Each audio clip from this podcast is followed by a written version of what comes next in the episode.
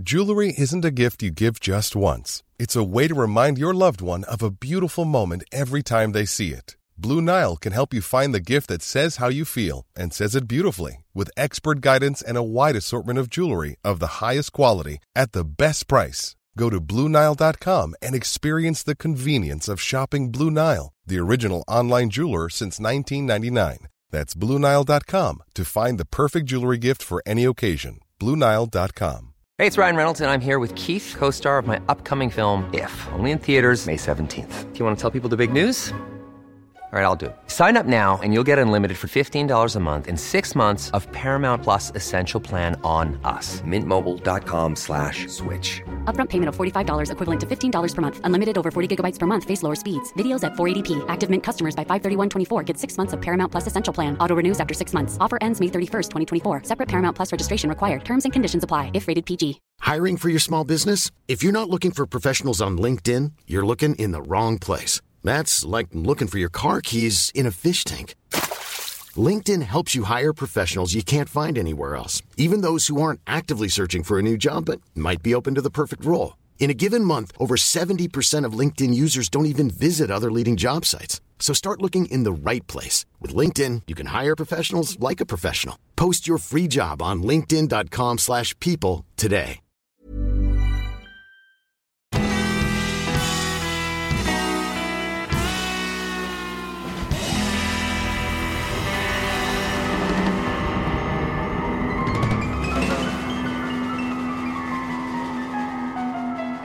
Hej allihopa och välkomna tillbaka till ett nytt avsnitt av Ståpäls Och det är ju som vanligt jag, Lukas och... Ida som är på väg att gäspa igen. Mm, ja. Vi sa att vi är sega idag men ämnet vi ska köra på är väldigt spännande tycker jag. Ja, det är bara omständigheter som gör att man är lite trött. Så jag sitter och gäspar så ögonen rinner. Mm. Ja, det är ju så. Hur är det annars? Eh, jag bråkar fortfarande med min lilla mage. Så att eh, Mm. det går upp och ner. Jag får vågor av illamående och sådär. Så att eh, Mm. jag blev lite dålig efter våran eh, Eurovision-fest. Jag fick i, fick i mig för mycket socker. Mm. Och min mage gillar tydligen inte det. Så att eh, då Nej. fick jag känna på det. Ja, Igen. precis. det har ju hänt en gång förut. Men det var ett tag sedan. Mm. Men nu Jo, fick jag känna det. på det igen. Och så att eh, Mm. söndag kväll Du var får- inte kul. Måndag var inte kul. Går var okej. Idag är det lite sämre. Så. Mm. Jag förstår. Ja, Det, det är dumt men eh, då vet du det. Ja, Att ta lite försiktigt med socker le sucre. i flytande form i varje fall. Ja, när man dricker får man i sig mer än när man äter kommer ju vi fram till. Så att, eh, Ja, precis. Hur är det med din förkylning? Jo då, det... Ja, jag mår väl... eh, Jag är mest trött. Väldigt trött är jag. Eh, Mm. Jag hade ont i halsen i måndags. Men eh, jag körde på på jobbet och sen så kände jag igår att nej. Eh, Så jag har varit hemma igår och idag och ska försöka gå imorgon för vi ska ha studiedagar nu i två dagar. Ja, men då blir det ju lite lugnare. Så. Ja, så att ehm, om jag får en god natts sömn så ska det nog inte vara några större problem att Nej. orka med. Vad. Ehm, mm, men så är det i varje fall. Det går Mm. bättre, eller det ja, går framåt. Ja, snart är det ju Mm. semester. Ja men precis, snart är det semester. Nu är det bara sex veckor kvar snart. ja, men det går ju fort. Ja. Det är många enstaka lediga dagar och sånt där som kommer. i Kristi himmelsfärd och Ja, nationaldagen precis. och eh, midsommar och... Mm. Ja, Sådant. nästa eh, onsdag åker jag ner till, till min familj en sväng. Mm. Ehm, Så ehm, ja det blir lite så här ledigt lite då och då under våren och det är ju alltid skönt. Ja, Mm. precis. Yes. Men idag då så ska vi ju prata om något som eh, ja, jag tycker är intressant. Mm. Och det är ju då kvinnor som begår brott eller mord eller ja, vad man nu vill säga. Ja, så vi fokuserar helt enkelt på att prata om kvinnliga brottslingar av olika slag. Mm. Vi gjorde ju det förra säsongen också va? Ja, det stämmer. Eh, Då tog jag ju Eileen Warnos. Jag minns inte vad jag tog. jag, brukar, jag nej. brukar lyckas ta ganska mycket kvinnor ändå faktiskt. Ja, jo. Nej, jag minns faktiskt inte riktigt heller vad du Vi har ju tog. liksom tagit Belle Gunness, Nanny Doss. Eh, Ja. Hon som mördade sin man med antifreeze. Ja, just ja. Stacy Caster, eller vad ja. Jag Och sen ehm, tog jag Hilda, det kanske var det jag tog då, Hilda Nilsson. Just Änglamakerskan. ja. Jo, men det var det nog ja. Nu när du säger det. Eh, Men, men alltså, Ehm. det är inte att vi är dåliga på att ta kvinnor som begår brott. Utan vi tänkte bara att vi vill ha ett avsnitt där vi verkligen ser till att det blir det. Ja, precis. Så det är det vi ska bjuda på idag. Mm. Ehm, och eh, jag är den som börjar och vi vet att det kommer bli långt. Så jag tänker att eh, vi kör igång. Ja.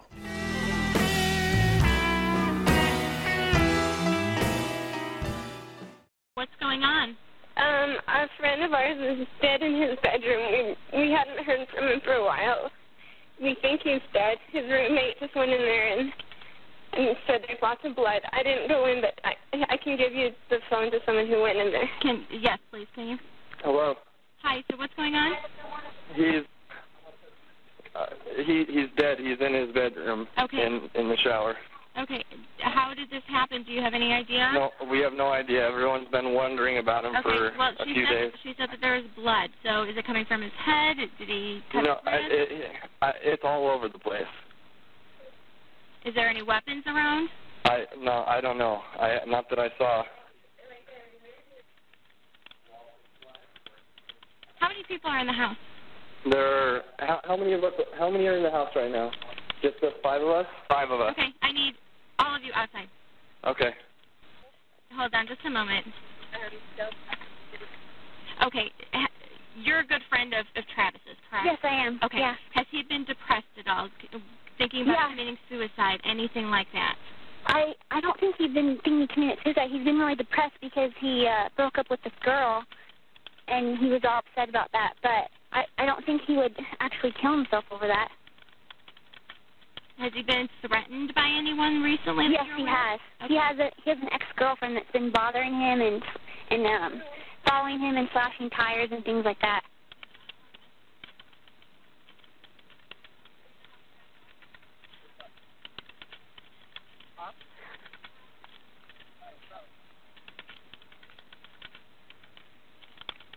And do you know the ex-girlfriend's name? Um um do you remember Zach? What's what's his ex girlfriend's name? Ask Taylor. And do you know if he's ever reported it to the police? Um her his her name is Jody. Um I don't know if he's ever reported hold on.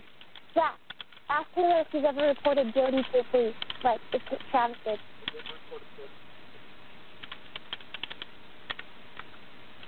No, he hasn't reported anything about Jody's behavior. Okay, and you guys last... The roommate, when was the last time he saw Travis? Was it three days ago? Um, Zach, uh, do you guys, when was the last time you guys saw Zach? They, I mean, Travis. They want to know about from the roommate.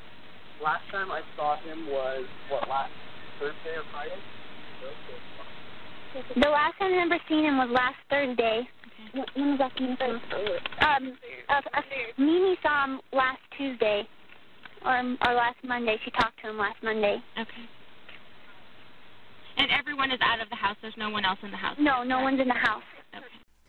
Ja, och det som ni precis hörde det var då ett eh, samtal till eh, 911 eh, Och det är då vänner till en man vid namn Travis Alexander som ringer in och eh, ja, eh, hittat då sin vän eh, inte vid liv helt enkelt. Och jag tänkte jag skulle börja berätta lite om vem Travis eh, var. Ehm, eh, Travis Alexander, han föddes den 28 juli 1977 i Riverside i Kalifornien. Ja. Och jag kan väl liksom, ja, jag kan få varna lite här nu innan jag fortsätter egentligen för att det är liksom lite barnmisshandel, eh, lite droger, lite annat smått och gott. Så att eh, ja, har man lite svårt för det så får ni hoppa in i några minuter. Mm. Och både hans mamma och pappa de hade problem med droger och speciellt amfetamin. Och det sägs att eh, det ska ha varit Travis pappa Gary som redan var beroende av droger, in, droger, droger innan han träffade Travis mamma Pamela. Men att mm. efter att de då träffat så ska även hon blivit beroende. Och Travis uppväxt var ingen bra uppväxt. Eh, för i och med drogerna så kunde hans föräldrar inte ta hand om Travis och hans syskon. Och de var nämligen åtta syskon sammanlagt. Eh, Travis pappa slog och misshandlade ofta sin fru och hon slog i sin tur barnen. Och den vanligaste orsaken till att hon då slog barnen var för att de väckte henne när hon sov. Eh, ja. Eh, och Travis hade dock lärt sig att när hon slog honom så vände han sig om då det gjorde mindre ont att bli slagen om det då träffade ryggen och armarna. Mm. Eh, för när Travis föräldrar inte var höga på amfetamin så sov de flera dagar i sträck. Och ibland så kunde de sova i fyra dagar innan de vaknade igen. Och det här är då tydligen en effekt av just amfetamin att man då blir väldigt trött om man inte liksom hela tiden har lite av det i sig. Eller hur man ja, ska alltså för amfetamin är väl speed? Eller liksom det ska få en att liksom inte sova och man känner väl inte hunger och... Jag tror det. Ja, som sagt. Alltså det, jag, ingen... det är ju ett uppåt-tjack. Det är ju inte som att, att röka på och röka nedåt. Nej, det är det ju inte. Utan man ska ju hålla sig vaken Så då, då antar jag ju att man håller sig väl igång då med amfetamin och när man inte har det i kroppen så kommer mm. tröttheten i kapp. Ja, och då blir man jättetrött och så sover man liksom. Eh, men eftersom då föräldrarna sov flera dagar i rad så hade de ingen som kunde laga mat åt dem Ingen som såg till att de kom iväg till skolan Ingen som städade hemma Helt enkelt ingen som tog hand om dem. Och på grund av att ingen lagade mat så har Travis berättat att ibland så kunde de hitta mögligt bröd som de åt Eller att de åt matrester som blivit gamla och ruttna. Och han minns även att han sett en konservburk med mat i som han så gärna ville äta men då han inte visste hur man använde en konservburksöppnare eller vad det nu heter Så mm. kunde han inte få upp burken och äta det ehm, Och eh, Travis ehm, Han har en blogg ehm, Och den bloggen heter travisalexander.blogspot.com och den, eh, i den så har han skrivit eh, citat Jag minns smutsen i huset som visserligen orsakats av oss barn Som blev värre efter veckor och månader Men det kom tusentals och åter tusentals kackerlackor mm. Mina systrar och jag fann ett visst nöje i det faktum att en hel koloni albinokackerlackor hade brutit ut så att huset såg ut som att det var salt och peppar som kröp Nej, på allt. Nej men sluta vad äckligt! Nej! Jo. Än idag har jag bara en fobi, kackerlackor. Det finns inget äckligare för mig än att vakna av kackerlackor som kröp på min kropp. Så, oh, så eh, smutsigt bodde de liksom. Mm. Och efter ett tag blev föräldrarna och barnen vräkta från huset som de då bodde i då de inte betalade räkningarna samt att det då var extremt smutsigt hemma hos dem. Och under den här tiden så skilde sig även Travis föräldrar. Eh, men problemet var nu att de hade ingenstans att bo. Så Travis och barnen de fick bo i en husbil bredvid garaget på Travis mosters bakgård. Mm -hmm. Och där bodde de då i mer än ett år. Och Travis och hans syskon blev under den här tiden knappt aldrig liksom badade eller duschade eller så. Och deras kläder tvättades typ aldrig. Eh, så att gå i skolan var ju inte heller särskilt enkelt. Utan ja, han blev ju mobbad och sådär för att han mm. luktade och att han hade smutsiga kläder och, och så vidare och så vidare. Och när Travis var 11 år gammal så flyttade han till slut till sin farmor och farfar och eh, där växte han sedan upp och fick en bra uppväxt. Och han har kallat sin farmor för en hjältinna som då tog hand om honom. Mm. Och tio år efter att Travis flyttade in till sina farföräldrar så dog hans pappa och i och med det så flyttade hans syskon nu även in då hos deras farföräldrar. För jag antar att de har kanske bott med honom. Jag vet inte exakt men ja. Nej. Så nu bodde alla till, tillsammans. Och farföräldrarna de var djupt troende eh, mormoner och eh, Travis växte upp inom den här tron då. Och år 2005 när han var 20 år gammal så dog även hans mamma Pamela. Så att ja, Mm. nu hade han liksom ingen förälder kvar så. Nej. Eh, och som vuxen så valde då Travis att flytta till Phoenix i Arizona. Och eh, där började han arbeta på ett företag som hette Prepaid Legal Services eller PPL. Men som år 2011 bytte namn till Legal Shield. Och um, Mm. det här företaget då det är ett privat företag som erbjuder juridisk rådgivning och tjänster. Och det innebär att man helt enkelt betalar en summa pengar varje månad. Och sen så gör det då att man får tillgång till deras då team av advokater. Okej, som en abonnemangstjänst då, Ja, antar men lite så att... Ja, man vet ju liksom att eh, det skiljer sig ganska mycket från Sverige till exempel att där eh, måste du betala mer och ja, sådär. Mm, mm. Ehm, och Travis då, han arbetade som säljare inom företaget och han arbetade även som föreläsare eller eh, motivational speaker och jag vet inte vad det heter på svenska.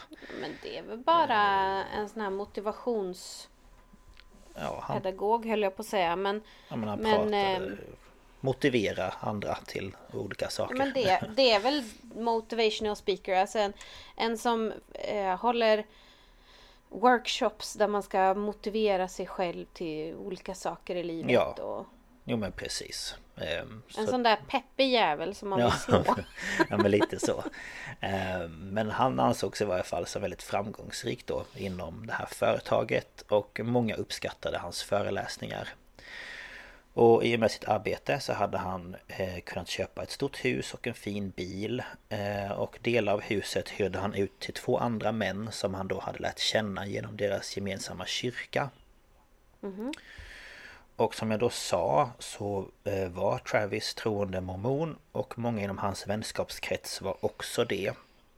Och eh, en sak som är viktig inom mormonismen eller vad man säger är att avstå alkohol och sex före äktenskapet. Eh, Mm. Och det här var då något som Travis höll hårt på och som kan komma att spela roll längre fram i den här berättelsen. Eh, Men oavsett det här då så var Travis väldigt flörtig och många tyckte att han var trevlig och såg bra ut och han hade därför lätt för att träffa tjejer. Och en av de här tjejerna som han då lärde känna var eh, år 2006 och det var då eh, en tjej vid namn Jodie Arias eller Arias. Mm. Och vem är då hon kan man ju undra. Jo, Ja. eh, Jodie föddes den 9 juli 1980 i Salinas i Kalifornien. Och hennes föräldrar heter Bill och Sandy Arias. Och Bill ägde restauranger under stora delen av sitt liv och Sandy hade lite olika jobb och arbetade bland annat som receptionist och ibland så hjälpte han, eller hon Bill då med restaurangen och ibland så var hon hemmafru. Och Jodie umgicks som liten väldigt mycket med sin mamma och hon beskrevs som väldigt vänlig och gullig. Eh, och hon växte upp med en äldre halvsyster, en yngre syster och två yngre bröder. Mm. Och när hon blev tonåring så började hennes pappa få problem med hälsan. Och Jodis mamma då, hon hade släkt i Wai- Wairika och eh, hon ville vara nära dem då för att få stöd. Mm. Så de valde därför att flytta dit år 1995. Och det här ska då ha varit väldigt traumatiskt för Jodie då det här var en väldigt liten stad eh, och hon kände att hon inte hörde hemma där och att hon saknade sina vänner. Mm. Och eh, i en dokumentär från Discovery Plus eh, som heter If I Can't Have You The Jody Area Story eh, Där så vet det berättar de eh, mycket om att hon skrev dagböcker under hela sin uppväxt. Och den här Mm. dokumentären är då eh, bland annat baserad på, på de eh, ja, eh, dagböckerna. Så att eh, ja, det är saker hon har liksom eh, skrivit som de berättar så att allt kanske inte stämmer. Om man, ja. Nej.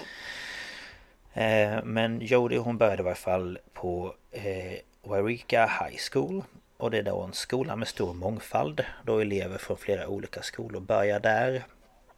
Och Jodie kände sig utanför och hade svårt att hitta någon att prata med. Och när Jodie blev äldre så började hennes pappa bli aggressiv och våldsam eh, mot barnen.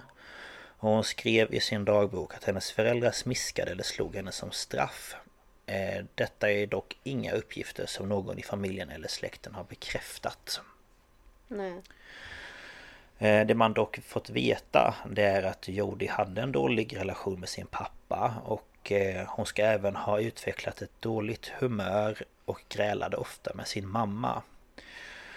Och under den här tiden så började hon även röka cannabis Ehm, Och hon bestämde sig för att hon själv skulle börja odla lite marijuana Eh, Och den här hittade då hennes föräldrar Mm. Och eh, de bestämde sig då för att ringa till sheriffen då i det här lilla eh, Wairika och polisen kom hem till dem. Och efter det här så förlorade hon då tilliten till sina föräldrar och det sägs då att det här förändrade deras relation för alltid. För hon eh, ja, kände väl att hon inte kunde lita på dem men sen samtidigt Mm. så förstår man ju föräldrarna. Alltså Ja, ja. att man upptäcker sitt eh, barn eh, odlar marijuana hemma är väl kanske ingen dröm liksom. Nej, jag tänker det. Ja. Ehm, men efter att då ha bott i Wairika ett tag så träffade hon sin första pojkvän som hette, eller som heter tror jag, eh, Bobby Juarez eller eh, Juarez. Ehm, och han bodde i en husvagn tillsammans med en släkting. Och de hade varken elektricitet eller rinnande vatten.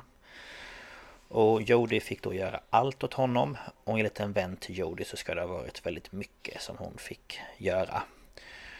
Eh, och de var tillsammans i ungefär ett år och under förhållandet så hoppade hon av skolan och började arbeta som servitris för att då kunna försörja både sig själv och eh, Bobby.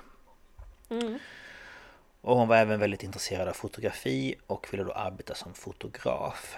Ehm, Men det här förhållandet det eh, fick ett slut då när Jodie fick reda på att Bobby varit otrogen. Så år 2001 så flyttade hon från Wairika och bosatte sig i Carmel eller Carmel by the Sea i Kalifornien. Och där så började hon arbeta på en resort eh, där hon träffade en man vid namn Daryl Brewer. Och eh, han blev snart hennes pojkvän. Och han hade en son sen innan som Jodie då ska ha tagit väldigt eh, väl hand om. Eh, Men problemet i det här förhållandet det var att Jodie själv önskade att någon dag eh, få bli gravid och liksom ja, bära ett eget barn. Mm. Men det här var då inget som Daryl eh, ville då han nämligen var 20 år äldre än Jodie. Oj. Så när hon var typ 23 så var han 43-ish, något sånt där. Mm.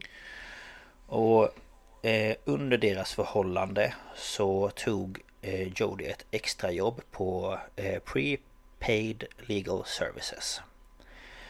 Samma jobb som Travis Mm. jobbade på. Och år 2006 så höll företaget en konferens i Las Vegas och det var nu som då Travis och Jodie träffades för eh, första gången. Och Travis ska där ha fattat tycke för Jodie och hon ska ha fattat tycke för honom så att ja, de liksom började prata. Ehm, och de inledde dock inget förhållande där och då eh, eftersom Jodie då fortfarande var ett förhållande med Daryl. Men de fortsatte att hålla kontakt via sms och mail och sådär. Och de pratade mycket om att Travis var mormon och vad det då innebar. Och eh, han gav henne Mormons bok, eh, vilket är den heliga skriften inom då Jesu Kristi kyrka och Sista Dagars heliga och andra mormonkyrkor. Mm. Och år 2006 så valde Jody att konvertera till mormon och hon bad då Travis att, det, att hon ville liksom att han skulle döpa henne. Och samtidigt så tog Jodys och Daryls förhållande slut och i början av 2007 så blev istället Jody och Travis ett par. Och deras förhållande blev ett distansförhållande och de försökte då träffas så ofta de kunde eftersom hon bodde i eh, Kalifornien och han bodde i eh, Arizona. Mm. Och två personer som är med i den här dokumentären If I Can't Have You från Discovery Plus det är eh, Sky och Chris Hughes eller Hu- Hu- Hughes ja. Jag har alltid så svårt att säga efternamn som har H Alltså så här H-U-G-H Det blir H Jag vet inte Hughes Hughes Hughes? Hughes Alltså som, hu som Hugh, som är huvud. Ja Ja Hughes. Måste det ju bli. Hugh Ja precis Hugh Hughes Annars blir det ju Hughes. Eh, hu, hu, nej, Hughes Nej. måste det vara. Hughes, ja, okej. Ja men vi säger så, det blir jättebra. De, de får heta det nu, det har Ja. vi bestämt. Nu heter de så. Ehm, och Chris eh, var då Travis eh, arbetsgivare och både han och Sky var, vär, eh, var nära vänner till eh, Travis. Och Sky berättar i den här dokumentären att en dag så kom Travis till henne och sa att Jody säger att du är hennes bästa vän. Och det var då något som Sky tyckte kändes konstigt då de knappt kände varandra. Så Sky ska då därför ha frågat Travis om inte han tyckte att det var konstigt att hon då hade sagt så. Ehm, och eh, Travis och Sky de ska även ha haft många diskussioner och ja men typ gräl om Jody då. Eftersom Jody var väldigt förälskad i Travis och hon tyckte att de var redo att gifta sig medan han kände att han precis hade börjat lära känna henne. Och liksom de hade känt varandra i några månader. Alltså. Ehm, och eh, Sky fick därför ofta höra när Jody liksom grät och klagade över att Travis inte ville binda sig. Och Sky ska då därför ha sagt till Travis att antingen så gifter du dig med henne eller så går du bara vidare från det här förhållandet. Och efter att Travis och Jody var tillsammans i ungefär 3-4 månader så började Sky och andra runt omkring märka att Jody började uppföra sig mycket oroande. För hon ska bland annat börjat följa efter honom till badrummet eh, och hon lyssnade på alla hans eh, telefonsamtal. Och hon gick igenom hans mail och vidare, vidarebefordrade alla mejlen då från eh, eller till då en tjej. Alltså om han hade mejlat med en tjej om någonting så förde hon det till henne så hon kunde läsa det. Och en händelse var väldigt avgörande för dem då runt omkring Travis och det var en dag då Travis och Chris var på Chris kontor och då låg eh, Chris mobil uppvänd framför honom på liksom skrivbordet. Och då eh, ska Sky ha smsat citat Hon gör mig galen, få bort henne härifrån. Och det här hade då Travis sett. Eh, och Chris säger då att han och Sky och Travis måste prata. Så samma kväll efter att då Jody gått och lagt sig så gick Travis upp till Chris och Sky och där berättade de då allt som de har sett. Och Travis blev självklart väldigt chockad för han har ju inte sett det här på samma sätt utan eh, Ja, man ser ju det oftast från ett annat eh, perspektiv utifrån. Ja, ja. Och när de då sitter och pratar så får Sky en som hon beskriver äcklig och mörk känsla och ser då på Chris och Travis och säger tyst till dem att hon står utanför dörren. Och Travis tror ju inte på detta men han smyger bort mot dörren och så rycker han upp dörren och då står Jody precis där utanför. Nej men vad fan. Ja. Alltså hon- hur gammal är hon? Fyra eller? Ja men man kan ju undra lite så. Eh, Men ja.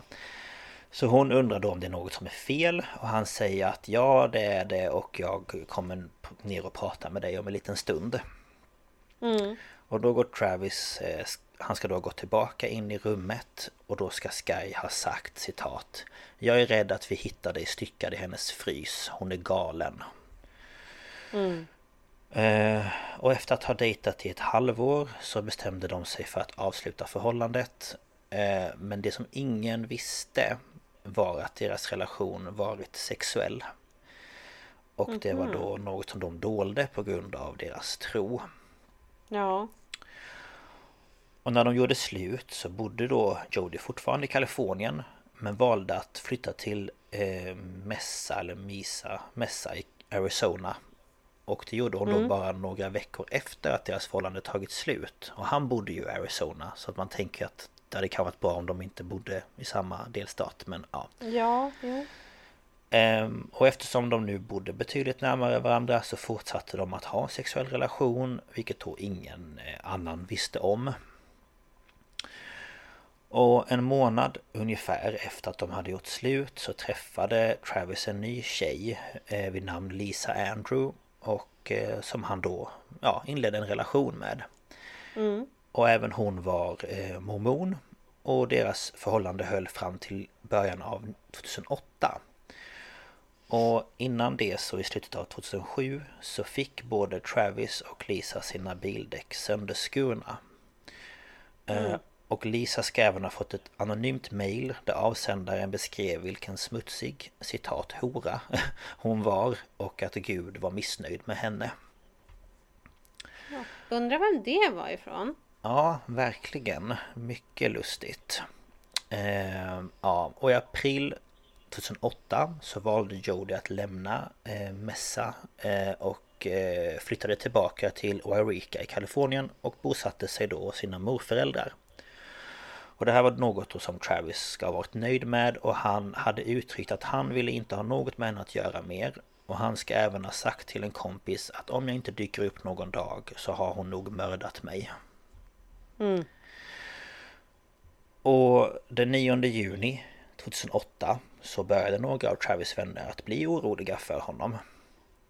För vännerna, de hade då inte hört något från honom på flera dagar och han hade även missat ett konferenssamtal den 4 juni Vilket enligt då vännerna var väldigt olikt honom. Mm. Och i början av juni, jag tänker mig då kanske första, andra juni Så ska Travis ha sagt till sin vän Taylor att han skulle till Cancun Och att de då skulle träffas efter det. Okej. Och när en annan då, vän eh, till då, eh, både Travis och Taylor, ringer till Taylor och frågar om han vet var Travis var Så berättade då Taylor att men han är ju i Cancun Och vännen säger då att eh, hon är med en tredje vän vid namn Mary och att de då, Mary och Travis, skulle ha åkt till Cancun tillsammans dagen efter Jaha så de liksom så här, för att hon, hon där Mary eller Mimi som hon kallas för Hon har inte fått så mycket detaljer kring resan eh, Och liksom så här, när ska vi träffas? Var ska jag möta upp dig? När går flyg? Alltså så här Mm, Så hon vill ju få tag i honom men det är ingen som vet var han är Nej. Så Taylor då bestämde därför att eh, de skulle alla åka till Travis hus för att se om han var där Och eh, väl där så är det ingen som öppnar Så de då går då in genom garaget. Och där ser de eh, Travis bil. Så hans bil är fortfarande eh, vid huset. Mm. Och de fortsatte då in i hans kontor. Och där hittade de hans mobil, hans dator och eh, hans nycklar. Och sen så är det ju eh, eh, Han hade ju inneboende hos sig Så den här inneboenden eh, försöker då eh, hjälpa att eh, hitta nyckel för att hans rum är låst Så de hittar nyckel till slut och när de då öppnar dörren så ser de blod överallt Mm. och det är nu vi är tillbaka där det här 911-samtalet börjar. Ja. Ehm, och efter då samtalet så kom polisen till platsen och eh, en utredning då om vad som hänt eh, började. Och ansvarig för utredningen var Esteban Flores, eller Flores. Eh, och eh, under kvällen och natten så hölls flertalet förhör med Travis vänner. Och alla vännerna nämnde någon de redan då trodde var misstänkt, nämligen Jody Arias. Mm. Och de kunde inte komma på någon annan som skulle vilja Travis något ont. Ehm, och den 10 juni så skedde ett första förhör med Jody som då Esteban höll över telefon.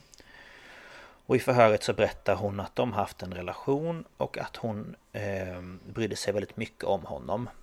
Samt att hon ville hjälpa till om hon kunde. Man bara hmm, I don't think so. Um, och en obduktion gjordes av Travis kropp och de skador som han då hade visade på ett extremt övervåld. Och han ska även ha haft flera skador som tyder på att han eh, då försökt försvara sig. Försvara sig? försvara sig. Mm. Ehm, och nu kommer lite, lite detaljer som kan vara jobbigt för vissa. Okej. Eh, för de skador man då kunde hitta Det var 11 knivhugg vid skuldrorna Två skärsår vid huvudet Ett hugg vid nacken och ett då vid örat Fyra hugg i bröstet Tre skärsår mot magen Samt att han hade ett skärsår på halsen som gick från öra till öra Åh herregud. Ja, och såret var så djupt att han var nästan halshuggen Nej. Han hade även fyra skador på höger hand och en skada på vänster tumme. Och förutom Mm. alla de här knivskadorna så hade han även blivit skjuten i huvudet. Men gud. Ja. Så att eh, ja, eh, den som har gjort det här mot honom eh, ville ju få honom död. Det kan man ju bara fastslå liksom. Ja. Eh, och det man fastslog var att ett av knivhuggen i bröstet och skottet mot huvudet var det som han då eh, initialt dog av. För Mm. knivhugget hade nämligen gått rakt in i hjärtat. Oj. Ja. Och de kunde även fastslå att Travis dog den 4 juni 2008, alltså fem dygn innan han hittades. Och det var så pass länge alltså? Ja, så han eh, låg ju i eh, duschen Mm. Eh, och eh, Esteban då eh, var närvarande när huset genomsöktes för första gången. Och eh, han beskriver att i Travis sovrum och badrum så fanns det väldigt mycket blod. Mm. Och i badrummet så fann teknikerna bland annat ett blodigt handavtryck, hår och blodiga fotspår. Och eh, när de fortsatte då att söka igenom huset så hittade de Travis nyinköpta kamera i tvättmaskinen. Okej. Ja, eh, och polisens teori eh, var då att den som utfört det här mordet hade placerat kameran i tvättmaskinen för att på så vis då försöka förstöra kamerans innehåll. Men det här hade ju dock inte fungerat då minneskortet i kameran hade klarat sig. Ja, det sitter ju ganska, rätt, ganska så skyddat i en kamera liksom. Jo, det gör ju det. Så att... Eh, ja, det Det var hade ju varit smartare att plocka ur minneskortet och typ bryta sönder eller bränna det eller något. Jo, man kan ju tycka det. Eller bara ta det med sig och slänga det någonstans. alltså, Ja, jo, ja. Ja, eh, men polisen lyckades då att återställa några bilder som personen då försökt radera. Och när de sedan då tittade på bilderna så kunde de se att bilderna togs eh, ungefär liksom, ja den sista mm, halvtimmen ish innan Travis dog. Mm. Ehm, Men det var dock inte bara bilder på Travis som polisen lyckats få fram utan eh, bilder då på personen som varit med honom precis innan han dog. Och vem kan det ha varit? Jo, Jody. Kan det vara hans ex? Ja, Jody Arias. Kan det vara the crazy ex? Ja, precis. Lite så. Eh, Och förutom vad bilderna då visade så var de även stämplade med tid och datum och utredarna kunde se att den första bilden togs klockan 13.40 den 4 juni 2008 vilket då är samma dag som Travis blev mördad. Och de första åtta bilderna det var nakenbilder på Travis och Jody.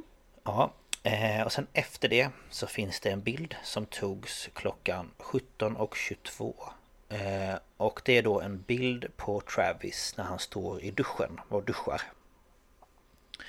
Och den sista bilden då Travis fortfarande var vid liv togs klockan 17.30. Mm. Och sedan så finns det en bild som togs 17.33 som är svårare att urskilja. Men det man då kan se är Travis som ligger på rygg i en pöl av blod. Och snart så hade då utredarna inte bara bilder på att Jody varit där vid tillfället utan man hade även lyckats matcha handavtrycket i badrummet med Jody. Mm. Och inte bara det utan det man hittat var blod från två personer. Och det var då Travis och Jody eh, i Jodys då handavtryck. Det var blod från båda. Okej. Och man hittade även ett hårstrå eh, i liksom eh, blod på golvet som även det matchade med Jody. Men alltså har hon ens försökt att dölja det här? Ehm, nej, jag tror inte det. Eller eh, ett väldigt misslyckat försök i så fall. Nej men alltså det är ju inte ens... Nej. Åh, det, det beviset jag försöker förstöra är, är bilderna på hans döda kropp. Inte liksom mitt blod, mitt hår, mitt fingeravtryck. Det är liksom... Nej, inte alls. Ehm, så att eh, ja, det är ju ehm, lite intressant men ja, så är det. Ehm, och en månad efter mordet så valde då Esteban att åka till Wairika och gripa Jody. Och under de kommande förhören så ändrade Jody sin berättelse tre gånger. Och jag tänkte jag skulle berätta var berättelse för sig. Mm. Och berättelse ett då Det var att eh, Jody berättade att vid tidpunkten för Travis mord så var hon iväg på en roadtrip. Och hon ska då ha åkt från Wairika till Utah för att både då umgås med en kille som hon hade träffat via jobbet men även för att då gå på en konferens. Mm. Och hon berättade då att hon lämnade Wairika den 2 juni och för att då ta sig till Utah så tar det ungefär 14 timmar. Och det som polisen hade väldigt svårt att förstå var att Jody inte kom fram till Utah förrän den 5 juni. Eh, och hennes förklaring till det här var då att hon hade åkt vilse och att hon hade då sovit i bilen. Mhm. Men trots den här förklaringen då så var det fortfarande ungefär 24 timmar kvar som hon inte kunde hitta någon förklaring till. Mm.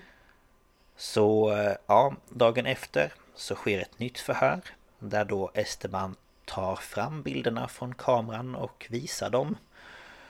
Och Jody hon nekade då dock till en början att det skulle vara hon på bilderna.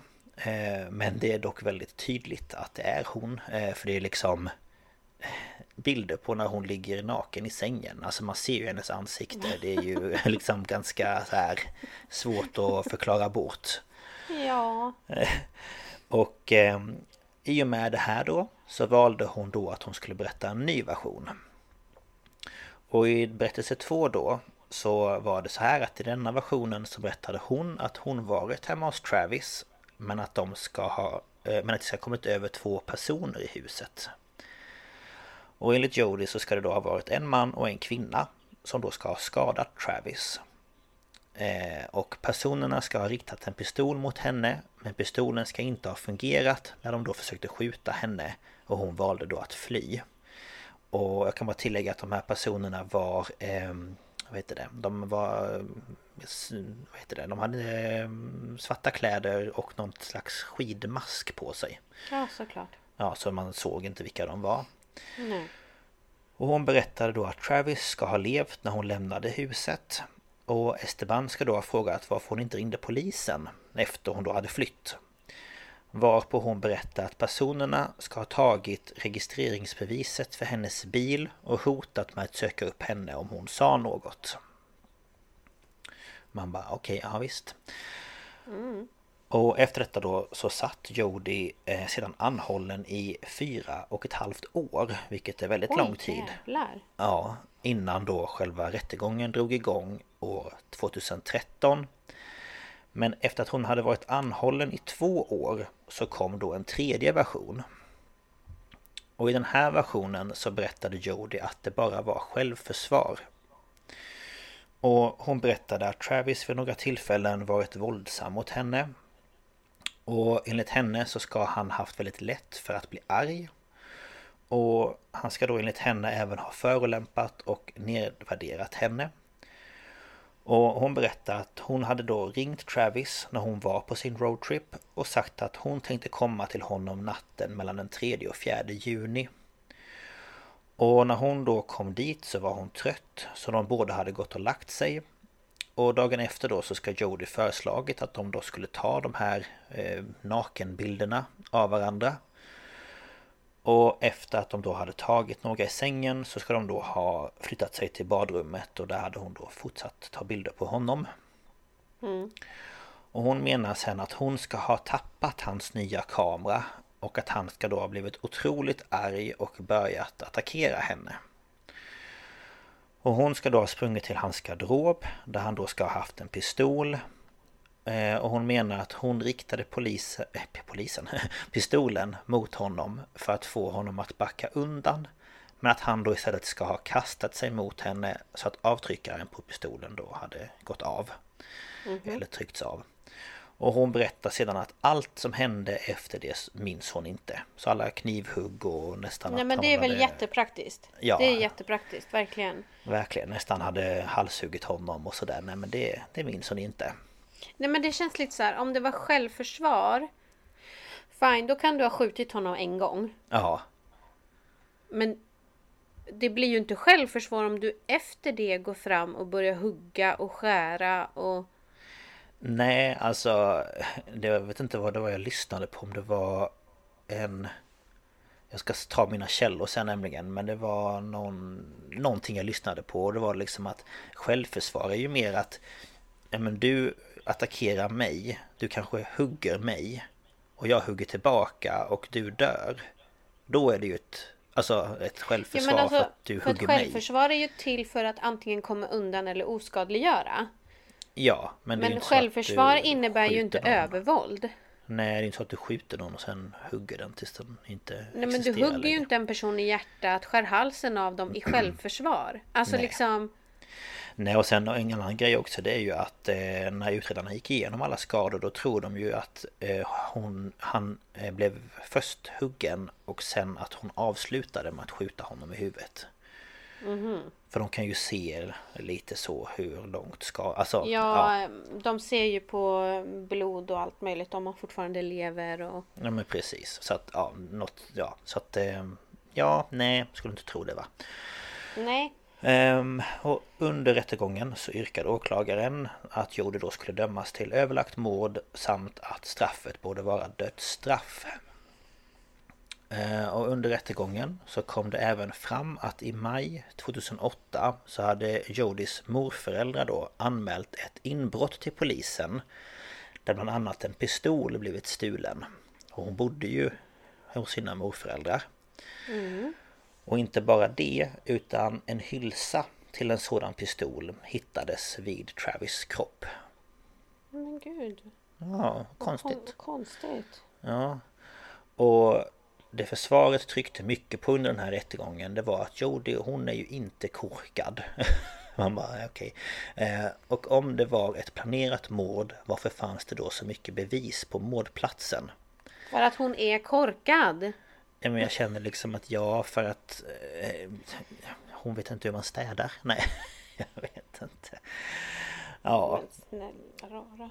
Ja men det var det de tryckte väldigt mycket på att eh, Men eh, om hon Ja, nu bara ja. ville döda honom Varför spenderade hon då hela natten med honom och om bla bla bla bla bla Varför ja, si och så eh, Så att ja Men till slut den 8 maj 2013 13 13 Dömdes Jody för överlagt mord och två veckor senare så skulle hennes straff utdelas. Men juryn hade dock hamnat i det man kallar för deadlock, vilket då innebär att de inte kunde enas om vilket straff som Jody skulle få. Och om någon då ska dömas till döden måste samtliga i juryn vara eniga. Och i Ja. detta fallet då var det åtta som tyckte att hon skulle avrättas och fyra som inte tyckte det. Mm. Och för att hon då skulle kunna få ett straff så gjordes därför en ny rättegång år 2014 Men även denna gången så kunde juryn inte enas Då 11 röstade för dödsstraff och en för livstidsfängelse Mm. Så till slut så dömde domaren Jody till livstids fängelse utan möjlighet till frigivning. Och hon har vid flera tillfällen försökt överklaga domen men samtliga försök har då nekats. Mm. Och just nu så sitter Jody på Arizona Department of Corrections som ligger i Arizona State Prison Complex eh, Perryville. Och hon påbörjade avtjäna sitt straff, straff vid eh, Lumley-enheten för maximal säkerhet men sitter nu på en enhet med eh, medel säkerhetsnivå. Mm. Eh, och det var det. Helt enkelt. Herregud, vilken historia. Ja, verkligen. Eh, och jag ska dra mina källor också innan jag eh, avslutar. Mm. Jag har lyssnat på två podcast. Eh, första är Rysapodden avsnitt 51. En kvinnas sanning, Jodi Arias och mordet på Travis Alexander. Och sen podcasten Mord mot mord avsnitt 110. Jodi Arias och Travis Alexander. Och sen har jag kollat på den här dokumentären från Discovery Plus If I Can't Have You The Jodi Arias Story och sen har jag kollat på Youtube på en kanal som heter Emma Kenny. Eh, Och den videon hette Jodi Arias The Murder of Travis Alexander True Crime with Emma Kenny. Och sen så har jag kollat på en kanal som heter eh, JCS Criminal Psychology. Eh, Wrath, säger man så? Wrath of Jodi Vet du vad jag menar? W-R-A-T-H Wrath Ja, Wrath Wrath. Wrath. Ja, tack. Och sen då eh, Travis eh, egna blogg. Mm. Så det är de källorna jag har haft till det här. Ja, det är bra. Herregud. Ja, nej men det är ju en... eh, Och många är ju delade i det här fallet. För vissa tänker att eh, var hon bara, eller är hon bara crazy, avundsjuk eh, flickvän ex som, ja, så. Eller gjorde hon det i självförsvar för att han eh, inte alltid kanske visade de bästa sidorna. Men ja, Alltså, jag jag tycker ju att det är ett sånt övervåld. Ja, oavsett så är det ju fruktansvärt Ja. övervåld. Ehm, för att... Ja, nej, det var som hon Emma Kenny sa att hon har ju kollat på många eh, bilder från obduktioner och sånt. För hon gör många så här, ja men fall, eh, kriminalgrejer. Och hon sa liksom att även, eller till och med jag hade svårt att kolla på de här bilderna för att det är så sjukt. Alltså det är ju en bild på när de då har tagit kort på hans hals. Och man bara, åh nej, varför tittar jag på det här för? Ja. Ehm, så att det är... ehm, nej, det är helt eh, galet. Men ehm, ja, eh, är ni intresserade så rekommenderar jag att titta på lite dokumentärer om det. Ja. Mm, Ja men det var jättebra. Tack Ja. så mycket. vad roligt. Ja, så lite så. nu är jag dock väldigt, eh, vad heter det, spänd på ditt. Ja, vi hoppar in i det. Vi gör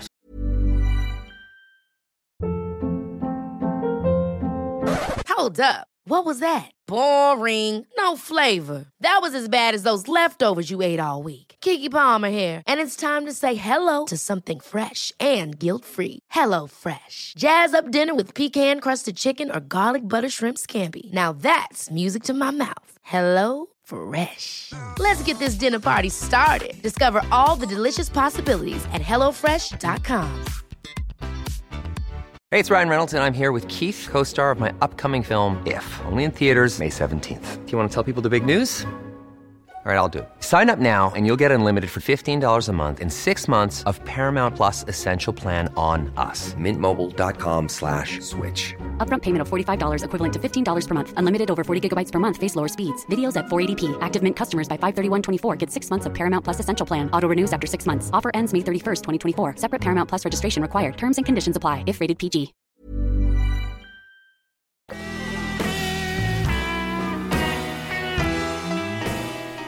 Ja, jag har ju inget mod att prata om. Men eh, det är lika mycket drama för det om man säger så. Mm, Jag spännande. ska ju prata om Anna Delvey. Eller Mhm. Anna Sorokin, vad man nu vill kalla henne.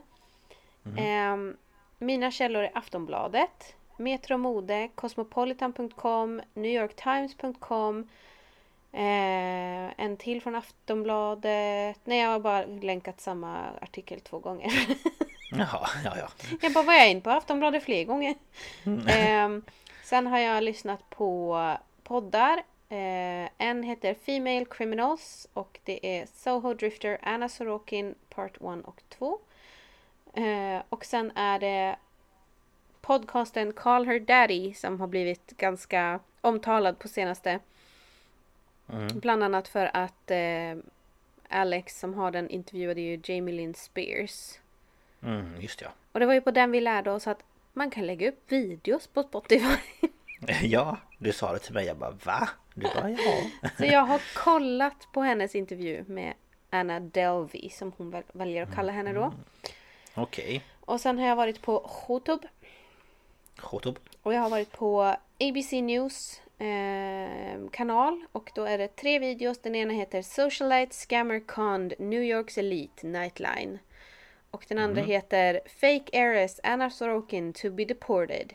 Och den tredje heter Former friend of fake heiress Anna Sorokin on how she says she was conned out of 60k. Och sen 60 minutes Australias eh, Youtube och då heter den How con artist Anna Sorokin ripped off the New York elite and became a star. Okej. Eh, sen finns det en, en, en sak till som folk nog vill att jag kanske skulle ha tagit med som källa. Men jag kommer till den i slutet. Eh, men jag vill, känner att det var 100% tillförlitligt. Eh, Men vi kommer till det. Mm. Eh, men vi börjar i ehm, den 23 januari.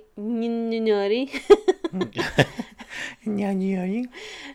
Anna Sorokin föddes den 23 januari 1991 i Domodedovo.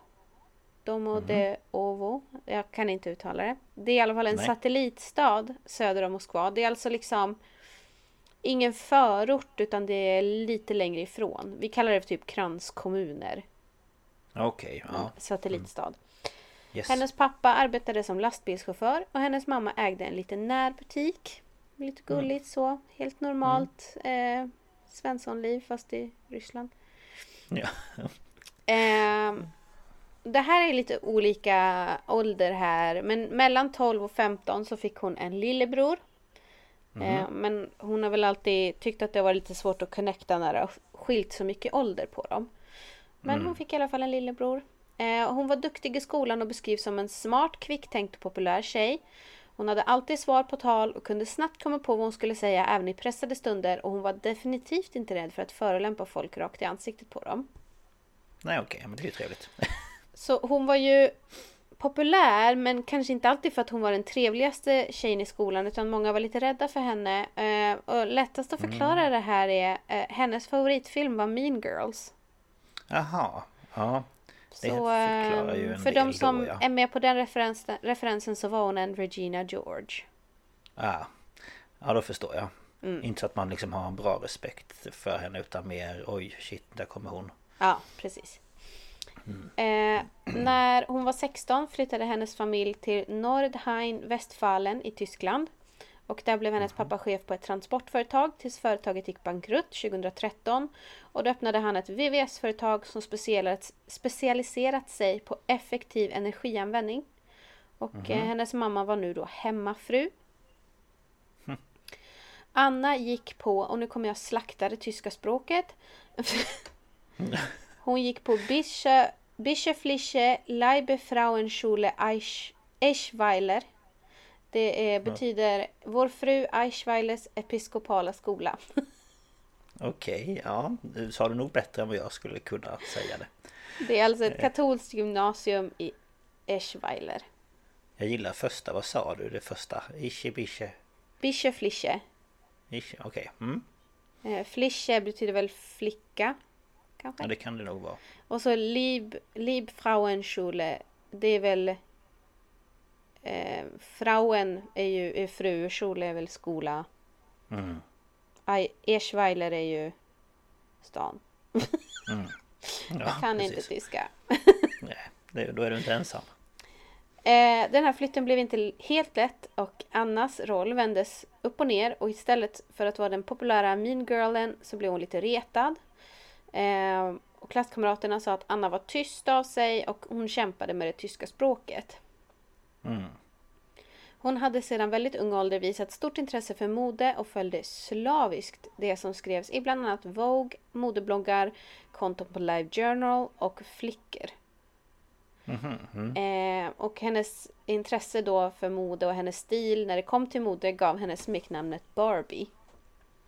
Mhm, Okej. Eh, Eh, efter en examen från skolan i juni 2011 så flyttade hon till London för att gå på Central, St Central Saint Martins. Det är alltså en konstskola. Men hon hoppade snart av och eh, återvände till Tyskland. Och 2012 arbetade hon en kort tid på ett PR-företag i Berlin. Och sen flyttade hon till Paris och eh, där fick hon en praktikplats på en fransk modetidning som heter Purple och hon började tjäna lite pengar. Hon tjänade 400 euro i månaden. Ja, inte jättemycket, men nej. Lite.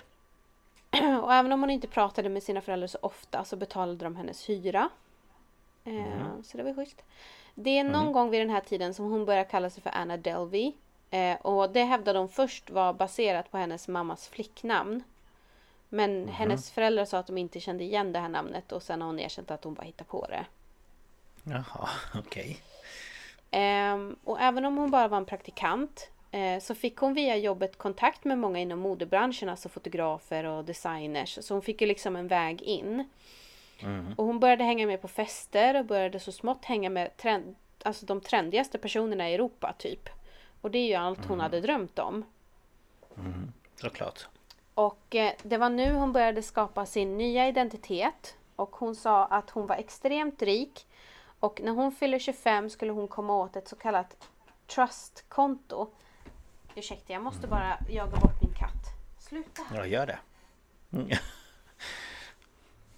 Skräm iväg honom.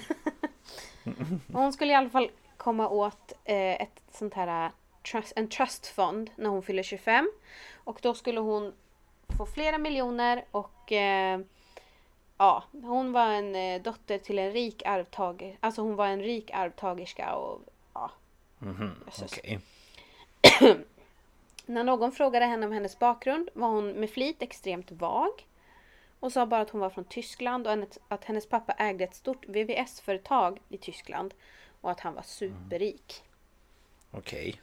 Hon kunde också se att han hade gjort sig rik inom solenergibranschen och ibland var det jobb inom oljebranschen. Så det var liksom...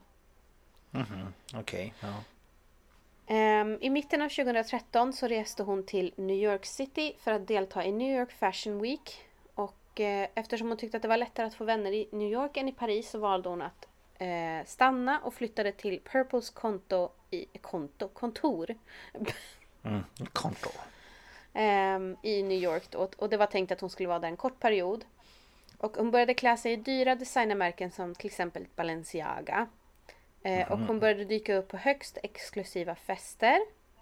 Och liksom allt som såg bra ut på Instagram, det gjorde hon liksom. Mm.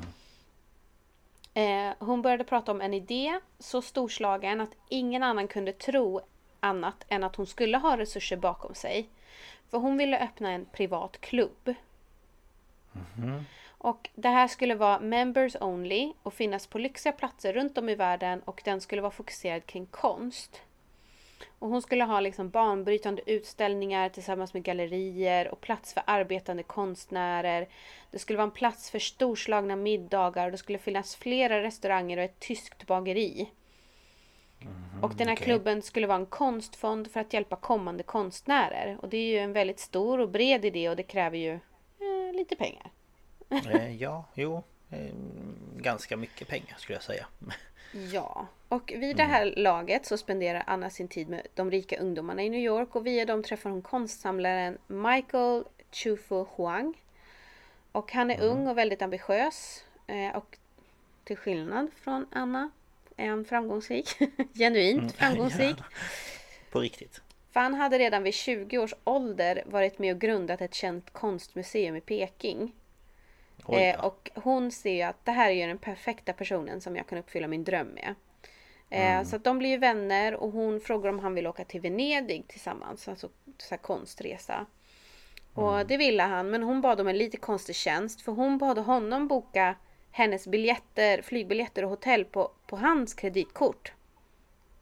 Och Han tyckte väl att det här var lite konstigt men han hade också märkt att Anna inte använde kreditkort så mycket utan hon hade mest kontanter så han tänkte att det kanske berodde på det. Ja. Så eh, de reste iväg och kom hem men eh, Alltså han fick ju aldrig något betalt för det där. Nej. Eh, Och hon liksom drog och Jag har skrivit han glömde väl bort det så rik var han liksom. Ja, lite så. Det var lite det hon räknade med också. Mm. Men efter att de inte har pratat på 18 månader så får han en inbjudan till Annas födelsedagsfest. Och eh, han tänker att han ska åka och kommer dit.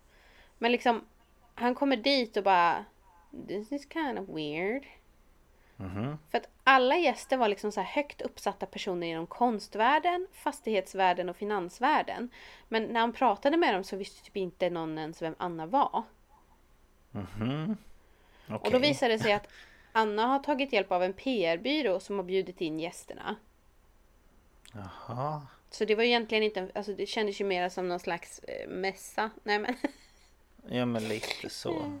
Det måste Ja. vara alltså awkward och bara så här bjuda in personer man aldrig har träffat. Jag vet Mm. inte.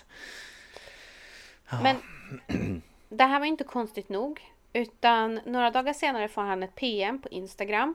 Eh, och det är restaurangen som festen var på. De vill komma i kontakt med Anna.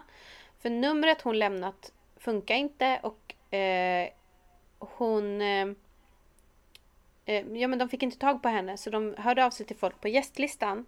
Eh, kan du gissa varför? Eh, för att hon inte ville betala för sig. Ja, hon hade uppgett falska kontouppgifter och lämnat ett icke-fungerande kreditkort. Ja. Eh, så de började höra av sig till de här gästerna för att fråga, vet du vad hon är? Mhm. Men nu började han bli förbannad så han började tjata på henne och efter mycket om och men så fick han sina pengar via en Venmo-betalning, alltså det är typ Swish. Mm. Men swishen kom inte från Anna utan den kom från någon annan. Men han var så här, fuck it, jag har fått mina pengar, jag skiter i. Så då blockade han henne på all social media. Okej, ja. Nu är vi på januari 2016 och då bor hon i New York och hon har ungefär 40 000 följare på Instagram. Och nu vill hon verkligen att den här privatklubben som skulle heta Anna Delvey Foundation, alltså, nu vill hon att det här ska bli en grej. Eh, och hon har blivit visad den perfekta byggnaden av en vän, alltså en, en eh, ja, bekant kanske lättare att säga. Och det är alltså en känd arkitekts son. Och han har visat henne ett missionshus och det är en landmärkesbyggnad på hörnet av Park Avenue och 22nd Street. Ehm, Så det är en sån här äh, lite gotisk byggnad liksom. Ja, ja. Mm. Det är sex våningar och över 4000 kvadratmeter. Och ah, alltså plats för allt det här hon ville ha. Men det kostar ju. Och för att få hyra Nej. byggnaden så behövde hon ett lån på 22 miljoner dollar. Åh herre min ge. Och hon kontaktade då en advokat som arbetar med så här äh, lease av, leasing av byggnader och lite så. Och eh, börjar liksom spela lite på honom där och hennes självförtroende fick honom på hennes sida. Och han lovade att han skulle hjälpa henne för han var god för 60 miljoner euro.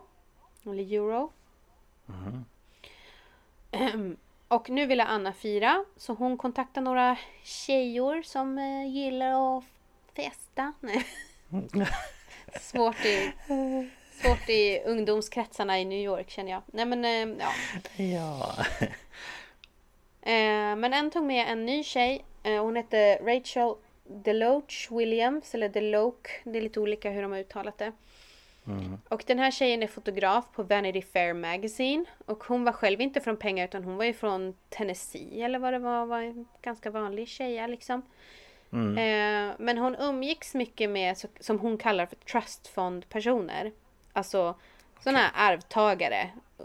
De Ja. är födda i pengar och de, de, har mycket, de får mycket sån här allowance från sina föräldrar. Men så när de fyller typ 25 så får de 40 miljoner eller någonting. Typ Pappas så. pengar. Nej, skojar. Ja men lite så. Mm. Ja. Och hon, hon tyckte att Anna var lite off. För hon betedde sig inte som de andra. Och hon tyckte verkligen inte att hon betedde sig som liksom en arvtagerska. Nej. För hon sa liksom att Anna var inte så polerad. Hon sminkade sig aldrig. Hon fixade aldrig håret. Hon kallade henne för daringly kooky. Okej. Men trots att hon var lite konstig så var hon en person som man ville vara kring på grund av hennes driv. Ja, såklart. Men nu kommer vi tillbaka till den här byggnaden då. Mm. Och det här gick ju inte så smidigt eh, för att advokaten som skulle låna åt henne kontaktade City National Bank och de ville ha bevis på att hon skulle ärva 22 miljoner när hon blev 25. Så hon skickade över dokument från sin eh, bank eh, i Europa. Men City National ville tala med den schweiziske bankmannen som hanterar hennes arv. Och då fick de mail från en Peter Hünicke som bedyrade att allt var i sin ordning. Och det här kunde ha gått bra om inte mejlet kom från ett AOL-konto. Eh, Och ett AOL-konto det är ju ett amerikan, en amerikansk liksom, internetleverantör. Och varför Eh, skulle ja. ett schweiziskt mejl komma från ett AOL-konto? Hmm. Lite konstigt. Så att eh, de sa nej. De tyckte inte att det Ja. kändes säkert. Nej, okej. Då gick hon vidare till Fortress Investment Group och gav dem samma dokument. De sa ja, men de ville ha 100 000 så här upfront för så här legal fees och ja, men, allt möjligt. Den här summan har hon ju inte.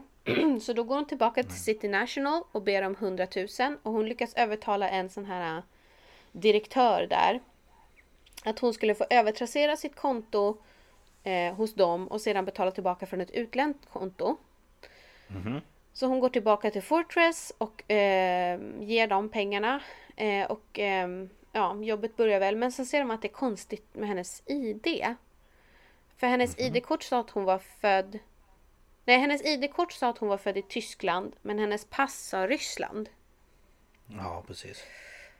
Och det här gör då att direktören på Fortress ville flyga till Schweiz och eh, tala med den här uh, Men eh, då drar ju Anna öronen åt sig och eh, hon drar tillbaka den här affären. Och då hade de här redan spenderat lite pengar på hela affären så att hon fick tillbaka 55 000 av de 100 000. Och de behöll hon för sig själv och gav ingenting tillbaka till City National. Och istället så Nej. spenderade hon pengarna på femstjärniga restaurangbesök, dyra kläder, en 800 dollars hårfärg, en 400 dollars fransförlängning och hotellnätter som kostade 400 dollar per natt. Men alltså, okej. Ja. Prioriteringar. Jajamän. Ja. Anna och Rachel, om du kommer ihåg Rachel, den här lilla fotograftjejen. De börjar nu umgås mer och först så gör de saker som Rachel antingen kunde ha råd med eller kanske liksom kunde dela kostnaden med Anna med liksom. Men allt eftersom veckorna gick så började Anna bestämma mer och mer och hennes smak var inte billig. Ehm, och Rachel kunde liksom se att hon la pengar på dagliga tränare med en tränare som kostar 300 dollar i timmen. Oj. Fin fransk mat och dyra viner som hon beställde till sitt hotellrum. Eh, och la på sin nota där liksom. Mm.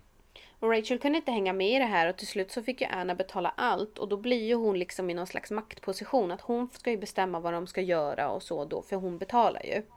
Ja, ja. Samtidigt så börjar hotellet ana ugglor i mössen. För att hon hade aldrig gett dem ett kreditkort när hon checkade in för två månader senare, eh, sedan. Eh, Och hon lovade att hon var vän med ägaren och att han skulle föra över för hennes kostnader. Men såklart kom det ju inte. Och hon hade Nej. samlat på sig boendekostnader för 30 000 Oj. eh, dollar alltså. Och de pressar henne och då blir hon illa berörd och säger att hon visst har pengar men det är problem med banken i Tyskland.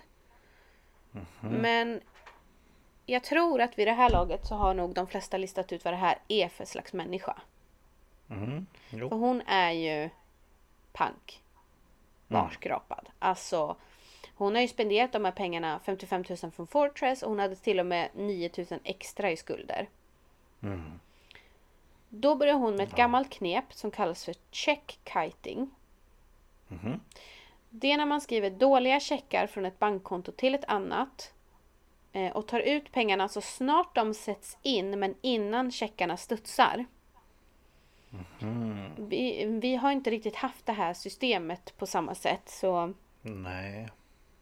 Men eh, ja. Mm. Så hon sätter in checkar till ett värde av 160 000 dollar på sitt konto på Citibank. Eller, ja, Citibank. Men Nox, sluta! Han vill inte. Men jag blir vansinnig, han håller på och gräver på någonting. Eh, ja, hon sätter in 160 000 dollar på sitt konto. Och sen innan de kunde studsa så ber hon banken föra över 30 000 till hotellet och behåller sedan 40 000 själv. Eh, och nu vill hon sem- på semester. Eh, och under våren 2017 skulle hon dra vad jag tycker är hennes största scam. Men alltså jag kommer att kasta ut den här katten snart. Gör det. Sätt honom på balkongen och stäng dörren. Nu vet jag inte ens var hon tog vägen. Nej. Ursäkta. Men jag gillar att, att hon har bott på ett hotell i flera, flera, flera, flera, flera dagar. Och nu så vill Månader. hon åka på lite, ja, månader. Och nu vill hon åka på semester. Ja, men hon bara, har ju liksom ingen lägenhet utan hon bor ju bara på hotell. Ja, mm, såklart. Eh, så att, ja. Mm. Men grejen är att hon har ju inget amerikanskt eh, medborgarskap. Så hon har ju sitt visa och då måste hon ju lämna USA var tredje månad och sen komma tillbaka. Mm. Så då tänkte hon att hon måste ju inte åka tillbaka till Tyskland för det. Utan då ville hon göra en resa med Rachel och hon föreslår Marocko. Och hon lovar ju att betala allt så Rachel går med på det och Anna gick above and beyond och bokade in dem på det femstjärniga hotellet La Momonia i Marrakesh.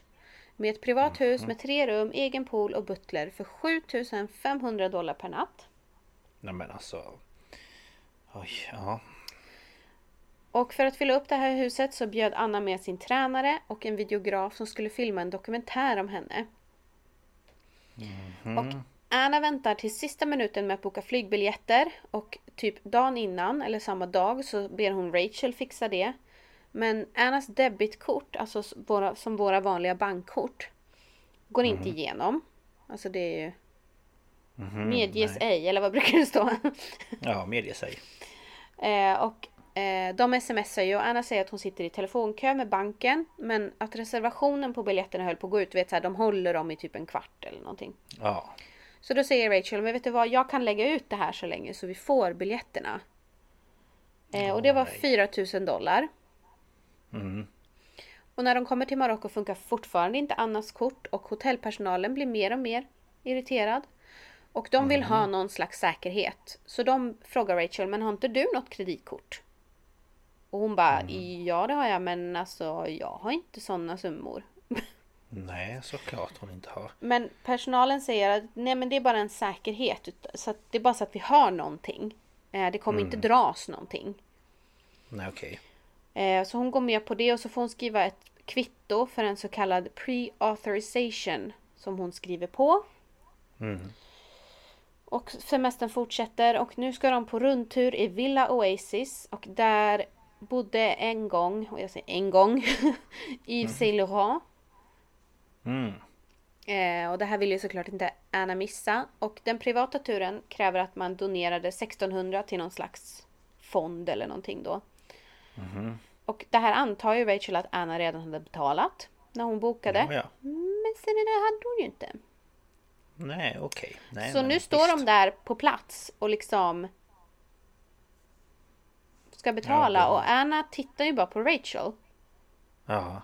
Eh, och hon kom ju på att mitt, mitt kreditkort är ju kvar på hotellet. Mm. Så hon ger dem sitt debitkort med full vetskap att det inte finns tillräckligt på kontot. Men hon försökte ju bara, ja. Ja. När betalningen inte går igenom så insisterar museets personal att gruppen återvänder till hotellet för att hämta Rachels kreditkort. Och de ska ha ett sånt här chaperone med sig då, en ifrån deras personal. Ah, okej. Och för att den personen då ska se till att de kommer tillbaka. Mm. Men tillbaka på hotellet så var personalen i receptionen inte så angelägna om att släppa Rachels kort utan en annan pant. Och Rachel har ett annat kreditkort men det är hennes företagskort. Mhm. Men hon tvingas ju lämna över det. hur ska de annars göra? Och hon Mm. säger att ni får absolut inte dra någonting på det här utan det här är bara som pant. Mm. Och så blir hon, eh, åker hon tillbaka till museet. Men hennes kredit, kreditkort avvisas. Mhm. Så hon blir eskorterad till ett sånt här bakre rum och personalen läser Jaha, hur vill du lösa det här då? Mm. Och Anna hon har dragit. Hon är inte kvar. Men... Ja. Rachel ber då om att få låna telefonen och ringer American Express. ehm, och frågar sin situation. Och frågar varför hennes kort inte fungerar. Och då Mm. säger personen i kundtjänsten att ett hotell i Marocko precis har fullgjort en betalning på nästan 31 000 dollar. Oj, ja. Hon får då panik och sagt, för, för de sa ju att de inte skulle dra pengar. Eh, Mm. Och kundtjänsten frågar hur mycket pengar behöver du för att ta, ur dig, ta dig ur Marocko på ett säkert sätt. Och tillsammans så lyckas de höja hennes kreditgräns. Okej. Så hon kan ju betala den här 1600 dollar till där museet och så. Mm. Och sen Så hem hon- eller? Ja, så först åker hon tillbaka till hotellet. Mm. Och där är ju Anna och hon är ju varken liksom orolig eller tacksam eller liksom sådär äh, så. Utan hon säger bara att jag betalar tillbaka i slutet av veckan och Rachel, alltså de är ju vänner så hon tror ju på henne. Mm. Och sen åker hon till Frankrike för hon ska jobba. Ehm, och eh, hon kollar ju liksom varje dag där i Frankrike men det kommer inga pengar och hennes kreditkort är ju liksom maxade. Mm. Och hon får också höra att den här videografen som Anna tagit med till, till Marocko inte fått någon hemresebiljett utan han har åkt till flygplatsen och bara Jaha, nej jag har ingen biljett hem. Nej men... åh. Men som jag skulle varit eh, här alltså... ja, eh, Hur kan man leva med sig själv? Alltså... Det är så pinsamt alltihopa. Ja. Alltså gud, ja. Och Rachel, eh, hennes kort är spärrade och hon frågar hela tiden När ska jag få mina pengar? När ska jag få mina pengar? Och Anna säger de kommer. Mm. Och Anna är kvar i Marocko men hon har nu flyttat in på ett annat hotell. Men eftersom hon inte betalar för sig där så blir hon utkastad och eskorterad till flygplatsen. Och så ska hon ju ringa då runt och försöka få någon att köpa biljetter åt henne och det är väl någon som gör det till slut. Mm. Men Rachel hon känner ju att någonting stämmer inte så hon tar kontakt med en man i Tyskland som kände Anna när hon var praktikant på Purple. Och hon får Mm. reda på att hon hade lånat pengar av den här killen och eh, det var inte förrän han hade gått till hennes föräldrar och, föräldrar och hotat med rättsliga åtgärder som han hade fått sina pengar. Nej okej, ja. Han sa också att Anna skulle ärva 10 miljoner dollar när hon fyllde 26 vilket hade kommit och gått. Och eh, nu trodde han att det var i september pengarna skulle komma för att anledningen till förseningen var att hennes föräldrar ansett att hon inte hanterade pengar så bra. Nej, Ehm. du säger det du. Nej. Och så säger han också att Annas pappa är en rysk miljardär. Okej. Och först så tänker Rachel, okej men då får jag mina pengar sen då. Men sen bara, men hon är ju tysk. Hon har ju sagt Ja. att hon är tysk. Ja, precis. Inte rysk. Men eh, Mm. totalsumman som eh, Anna nu är skyldig Rachel är 62 000 dollar. Men herregud, det är ju för fasen typ nästan 700 000. Mm. Herregud. Ja. Ja, men alltså jämföra de här skam. 31 000. Det är liksom Mm. Eran bröllopsresa och vi är så här, oh my god vad lyxigt, ni hade egen liten pool, oh no. Och liksom, det är 30 000 svenska kronor. Ja men precis. Och jag tror att det gick på typ 25. Ja, precis. Men alltså... Jag menar, jag menar det är ju liksom bara skammen. Hon kan ju inte ha någon skam i Nej, kroppen. absolut Alltså, inte. Absolut inte. att veta att ens vän ligger ute med så mycket pengar det är ju... Nej alltså jag hade ju inte träffat den personen igen. Jag hade skämts. Ja, visst. Mm. Ja, alltså jag får ju panik för Rachels skull. För man Ja, vet ju när man gud, står på ja. ICA och det står media säger man bara men jag har pengar. Ja, åh gud. Nej, fy. Men herregud, har du en tia som du kan swisha så jag kan köpa den här mjölken? Men alltså, Ja men lite så. och här är Nej. liksom samma summa som jag har i studieskulder ska hon stå där och Mm. betala för ett hotell som inte hon har valt. Hon har liksom inte bestämt någonting. Nej, men Blivit lovad att hon ska bli musik. bjuden. Ja men och så en sån där museivisning för typ eh, 20 000 Man bara men ursäkta mig Nej men alltså det är, det är så sjuka summor. Alltså jag tror vi Ja. aldrig kunna, kom, kommer kunna ta in såna här summor i vårt liv. Nej gud nej det tror jag inte men Ja Men i juli 2017 så börjar Annas tur ta slut. För hon blir utkastad från både det ena och det andra hotellet i New York för att hon inte betalar för sig. Och nu dyker hon upp hos Rachel och frågar om hon fick sova där för hon säger att hon har skulder på en och en halv miljon till banker och advokater. Men Rachel är väl inte så glad på att ha henne där så hon lämnar lägenheten och eh, ska tydligen ha satt sig på en hotellrestaurang där hon äter lunch i sex timmar samtidigt som hon lämnar kort efter kort efter kort till personalen som de ska försöka ta betalt på. Nej men gud Till slut så säger hon att hennes aunt, alltså faste moster från Tyskland skulle betala. Jaha Men vid det här laget har ju hotellet redan fattat att de inte kommer få pengar. Så hon, de har redan Mm. ringt polisen och hon blir då anklagad för tre förseelser, eller förseelser, eh, tre punkter. Mm. Och det är alltså stöld av service, kallas det. Mm. Mm. Så det är, ju, det är ju som snatteri fast av en tjänst. Ja men precis som att du tar typ en springnota Alltså Ja, precis. precis. Ja Eh, och hon släpps då i väntan på rättegångsdatum när det gäller det. Och samtidigt så försöker Rachel gå till polisen. Men eftersom brottet begåtts utomlands så säger polisen att de inget kan göra. Och den här Mhm. jävla polisjäveln som pratar med henne säger Du kan ju testa GoFundMe istället. Eh, Okej GoFundMe är alltså en tjänst där man liksom lägger Ja. upp på den här sidan och, och eh, ja, men skriver vad man vill ha. Eller eh, det kan vara till ett företag, det kan vara till... eh, Ja men så här, man, man förklarar sin situation. Insamling typ Ja. Alltså så skriver man till exempel att eh, jag har cancer och jag vill göra en sista resa till Spanien. Och, det var typ så. Mm.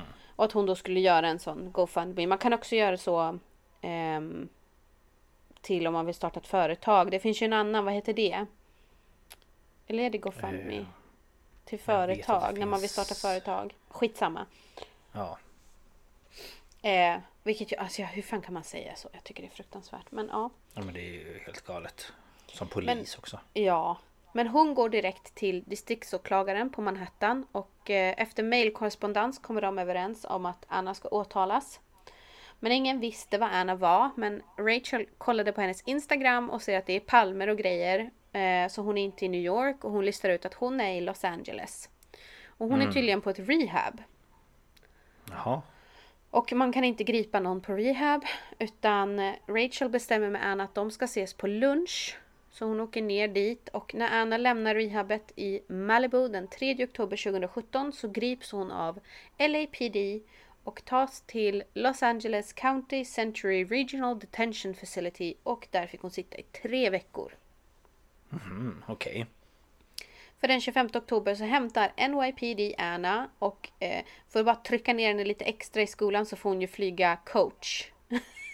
Ja såklart Det blir Mm. inget första klass plus här eller? Nej inte någon champagne där och grejer Nej, nej, inte. nej, nej. Och eh, hon tilldelas anklagelserna av- för brott då dagen efter. Och där påstås hon ha stulit totalt 275 000 dollar. Mhm. Hon förklarar sig oskyldig till anklagelserna om stöld och hon sattes på Rikers Island i väntan på rättegång. Och det kunde ta upp till ett år. Ehm, men under tiden så ändras lite i hennes situation. För den 28 maj 2018 så skrev journalisten Jessica Pressler en artikel om Anna i The Cut. Ehm, och det här blev årets sensation och historien om Anna exploderade på nätet och bara 11 dagar efter att artikeln släpptes så kungör Netflix att de ska göra en serie om Anna och ingen mindre än Shonda Rhimes som skapat Grey's Anatomy och Scandal skulle ha hand om den här. Och det är alltså serien Inventing Anna. Mm, just ja. Och det är den jag inte känner att jag vill ha som källa. För jag vet ju inte hur mycket de Nej. har kryddat och grejat. Men om ni är nyfikna, jag tror att det är en åtta delars serie eh, på ungefär en timme styck. Mm. Ehm, Den har inte jag sett. eh, nej, eh, jag hade inte Nej. sett den innan heller. Men ehm, absolut kolla på den. Mm. Eh, och det här fick hon 30 000 dollar för. Mhm. Ehm, rättegången, eller det är sånt här första, vad heter det, Pre- preliminary hearing. Ja, just det. Den 18 december 2018. Ehm, och då dyker hon upp i New Yorks brottmål, brottsmålsdomstol. Och eh, hon avvisar då ett åklagande som, som eh, då kunde, alltså hon förklarar sig oskyldig och det här är liksom åtalspunkter som kan ge 3 till 9 års fängelse. Mm. Ehm, han, hon blir erbjuden en, en eh, överenskommelse. Men eh, den tar hon inte. Mhm. Så att officiellt så startar en rättegång den 20 mars 2019. Och under rättegången så försvarar Annas advokat henne genom att säga att hel, hennes avsikt hela tiden var att betala tillbaka och att eh, tjänster gavs till henne i utbyte mot publicitet på Instagram. Och man bara, ja fast då måste ni ju ha liksom, det är ett uttalat samarbete. Ja, men eh, lite så va. Och sen eh, om man nu säger att du har att ha ett samarbete med en part av något slag då måste du ju veta hur mycket pengar får jag från den och hur mycket Mm. kan jag spendera och Mm. eh, sådär. Mm. Han beskrev henne som en entreprenör i jämförelse med Frank Sinatra och hävdade att de båda skapade ett gyllene tillfälle i New York. Men ursäkta mig. Ja, Vad är det för jämförelse? Ja, jag ja. vet inte. Nej. Samtidigt så skriver hon på ett nytt kontrakt med Netflix som innebär att de har livslång eh, och exklusiv rätt till hennes story och rätten då att adaptera denna. Och det får hon 300 000 dollar för. Oj då. Ja. Den 25 april 2019, efter att ha överlagt i två dagar, så finner juryn Anna skyldig till åtta anklagelser, inklusive grovt, grov stöld i andra graden, försök till grov stöld och stöld av tjänster.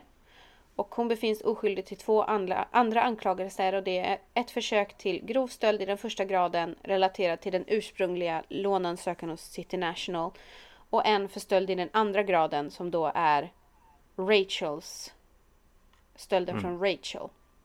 Mhm, Okej. Så hon blir ju friad ehm, från Rachels fall. Mhm.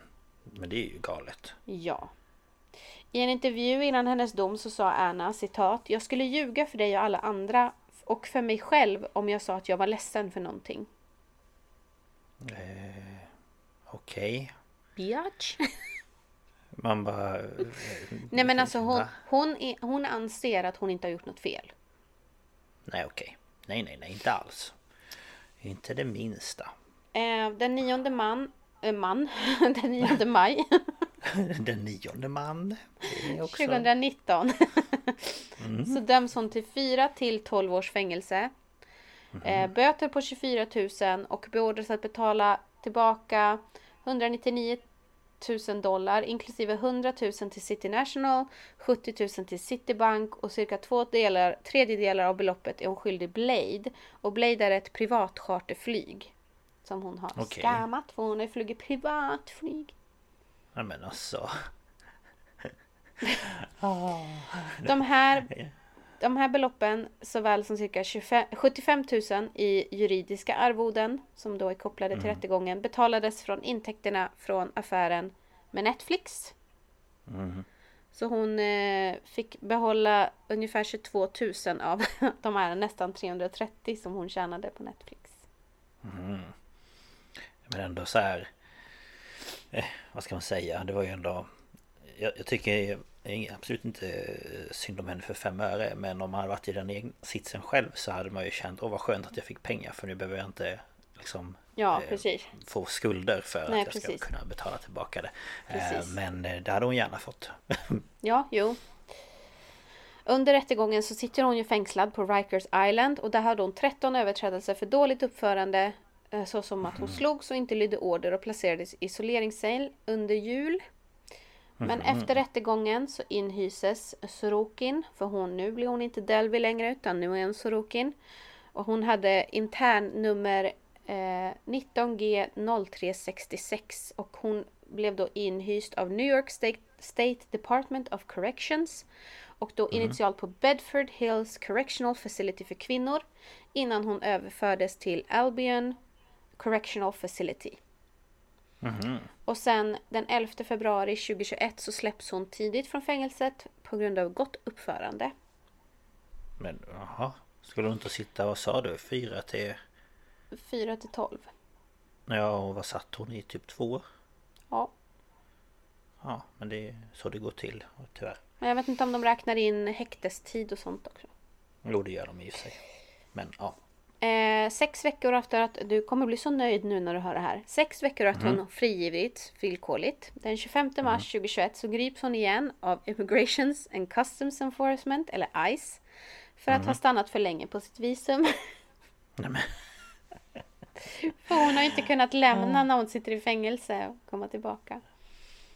just Så för närvarande så sitter hon i ett fängelse i New Jersey och hålls då av ICE i väntan på utvisning till Tyskland. Det här bestrider ju hon. Eh, I januari 2022 testade hon positivt för covid-19 i fängelse och sattes i karantän. Eh, en immigrationsdomare slog fast att om hon frigavs skulle hon citat ha förmågan och lusten att fortsätta begå bedrägliga och oärliga handlingar. Ja, jo. Och i Aftonbladet den 16 mars i år så står det Anna Sorokin 31 eller Anna Delvey som hon också kallar sig skulle utvisas från USA under måndagen, alltså den 14 mars. Efter flera misslyckade försök att söka asyl i landet. Men nu stoppas utvisningen tillfälligt efter att bedragerskans migrationsadvokat Audrey Thomas begärt inhibition. Att deporteringen tillfälligt pausas, rapporterar Insider. Anledningen ska enligt advokaten vara allvarliga hälsoproblem som skulle förvärras av flygresan. Men vad det är för hälsoproblem gäller, det gäller är ännu oklart och nu kommer ett citat. De höll på att sätta henne på ett plan och jag var tvungen att stoppa dem, säger Audrey Thomas till Insider. Okej, ja. Vad kan det vara för hälsoproblem då? Alltså, den här uh, Call, Call, Caller Daddy. Mm. ehm, den, de, det är ju video. De pratar ju eh, typ Facetime eller Skype. Mhm. Eh, och det var i mars, om jag förstår det rätt. Jaså. Eh, och hon ser inte sjuk ut, låter inte sjuk. Nej. Men kan det vara... Så, jag vet inte. Högt jag, blodtryck? Nej. jag, tror att det här, jag tror att det här är ett sätt att bara dra ut på det. Ja, säkerligen. Men... ehm, Men så jag att om hon utvisas till Tyskland så kommer hon gå fri då eller kommer hon... Ja, så hon är, Eh. nu, hon är ju villkorligt frigiven för de här bedrägeribrotten och stöldbrotten. Ja, men det andra att hon var där för länge. Ja men Jag det är ju bara, ut, det, blir, det blir bara utvisning och så får hon inte komma tillbaka. Ja okej, så får aldrig, aldrig mer komma tillbaka till Nej, USA. precis. Boohoo Och för sen, henne. och sen är hon ju lite begränsad i vart hon kan flytta i världen i och med sin, sin eh, dom. Just ja. Så att, eh, För den men rör väl Tyskland, olika Tyskland, ställen. ja, men Tyskland måste ju ta tillbaka henne eftersom hon är medborgare. Ja, såklart. Ja, men hon härligt. säger att eh, Tyskland skulle vara värre än helvetet typ. Men, jaha, okej. Ja. vad, Men, vad ska du göra då när du har satt i den här sitsen? Det är ju du själv som Ja. eh, har gjort att du inte kan bo i USA. Och i det här Ah. Color Daddy, jag rekommenderar er att titta eller lyssna på den. För att hon är Mm. så dryg. Hon är så dryg. Mhm. Och det är hon i den här eh, 60 minutes Australia. För han är ganska, den karln som intervjuar henne är ganska hård och rakt på. Mm. Och hon sitter liksom så här. Och han bara, so you, you think you did nothing wrong? No, absolutely not. Och man bara, Nej, men I'm, alltså. I'm gonna slap you. I wanna slap men- you so bad. Nej men Jag i, hennes värld har hon inte gjort något fel. Hon har hela tiden tänkt att hon ska betala tillbaka. Hon kommer betala tillbaka. Hade hon Mm. bara lyckats få det här lånet och den här uh, foundationen kommit igång så skulle hon betala Mm. tillbaka. Man känner sig, ja men du kanske skulle ha väntat tills dess då. Ja men antingen, antingen är hon ju innan. världens mest skamlösa person eller så är hon ju bara delusional. Ja, någonting är det ju men jag känner att hon lever ju i en värld som inte existerar. Alltså, Ja, ja. eh, hon, eh, det känns ju som att hon har byggt upp en Att hon är liksom eh, eliten av eliten i Mm. liksom eh, de här mode och eh, kretsarna och Mm.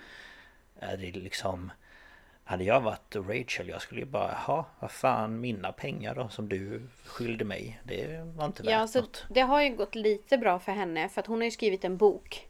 My friend Okej. Anna. Som hon har tjänat Ja. en del på. Sen har hon också sålt rättigheter för en dokumentär eller så till Netflix. Okej Så hon har väl lyckats kunna nolla sig själv igen. Men det skadar ju hennes kreditvärde allt det här. Ja men såklart Jag Så menar det att, gör eh, det ju eh, Nej jag vet inte Det hade ju inte varit min vän längre så att säga Nej, nej, nej, nej, nej. Nej Så är det ju Ja vilken eh, Vilken historia Mm, det är lite annorlunda än bara så här mord och grejer. Det här var ju liksom... Ja verkligen Men eh, Ja nej det var spännande det har jag eh, Jag vet inte om jag har hört Alltså så här liksom Förbifarten eller Ja, så man har väl hört talas om det här Inventing Anna. Men man har inte kollat på det. Ja. Man har inte brytt sig så mycket om det. Nej precis Men eh, nu ska man kanske ta och titta på det då Ja, och så tycker jag du ska kolla på Color Daddy.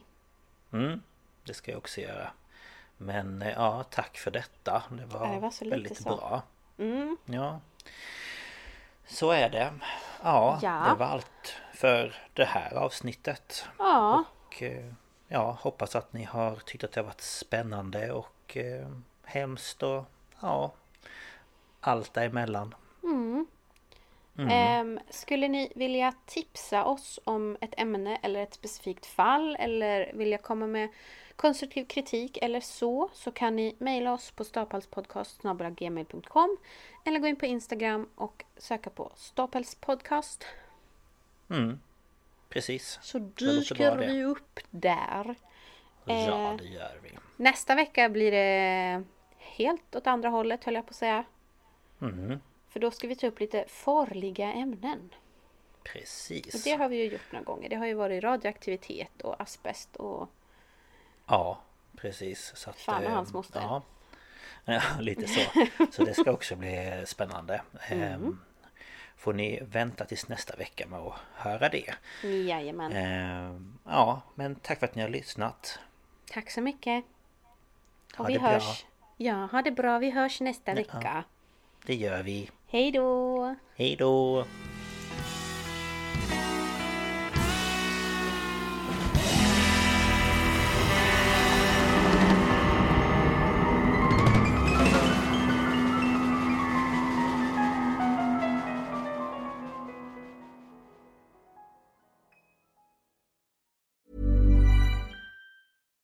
Hi, I'm Daniel, founder of Pretty Litter. Cats and cat owners deserve better than any old fashioned litter. That's why I teamed up with scientists and veterinarians to create Pretty Litter. Its innovative crystal formula has superior odor control and weighs up to 80% less than clay litter. Pretty Litter even monitors health by changing colors to help detect early signs of potential illness. It's the world's smartest kitty litter. Go to prettylitter.com and use code ACAST for 20% off your first order and a free cat toy. Terms and conditions apply. See site for details. Ever catch yourself eating the same flavorless dinner three days in a row? Dreaming of something better? Well, HelloFresh is your guilt free dream come true, baby. It's me, Gigi Palmer. Let's wake up those taste buds with hot, juicy pecan crusted chicken or garlic butter shrimp scampi. Mm. Hello Fresh. Stop dreaming of all the delicious possibilities and dig in at HelloFresh.com. Let's get this dinner party started. When you make decisions for your company, you look for the no brainers. And if you have a lot of mailing to do, stamps.com is the ultimate no brainer. It streamlines your processes to make your business more efficient, which makes you less busy. Mail checks, invoices, legal documents, and everything you need to keep your business running with stamps.com. Seamlessly connect with every major marketplace and shopping cart. Schedule package pickups and see your cheapest and fastest shipping options from different carriers with rates up to 89% off USPS and UPS rates. And with the stamps.com mobile app, you can take care of mailing and shipping wherever you are. Make the same no-brainer decision as over 1 million other businesses with stamps.com. Sign up with code program for a 4-week trial plus free postage and a free digital scale. No long-term commitments or contracts. That's stamps.com. Code program.